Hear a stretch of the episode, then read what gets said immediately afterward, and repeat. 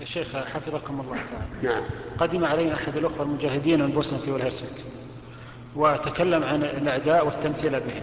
عن إيش؟ عن الأعداء والتمثيل بهم. نعم. فاعترض عليه أحد الأخوة قال أن هذا لا يجوز حرام.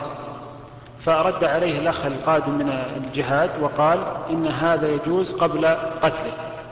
أما بعد قتله فلا يجوز التمثيل به. فما رأيكم جزاكم الله خير؟ من رأى أنه لا يجوز التمثيل بالكفار إذا عثر عليهم مطلقا أخذ بعموم الحديث الذي كان الرسول عليه الصلاة والسلام يصيب به من من يبعثهم من الجيوش والسرايا أن لا تمثلوا.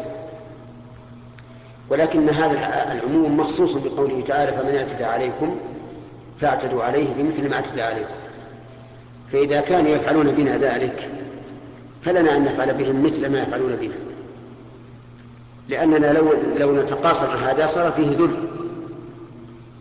وهم لا لن ينفعهم إذا إذا لم نمثل بهم بحيث يكفون عن التمثيل بنا في المستقبل. وإلا لو رجونا ذلك لقلنا نظرا لهذه المصلحة لا لا لا, لا, لا نمثل بهم. نعم.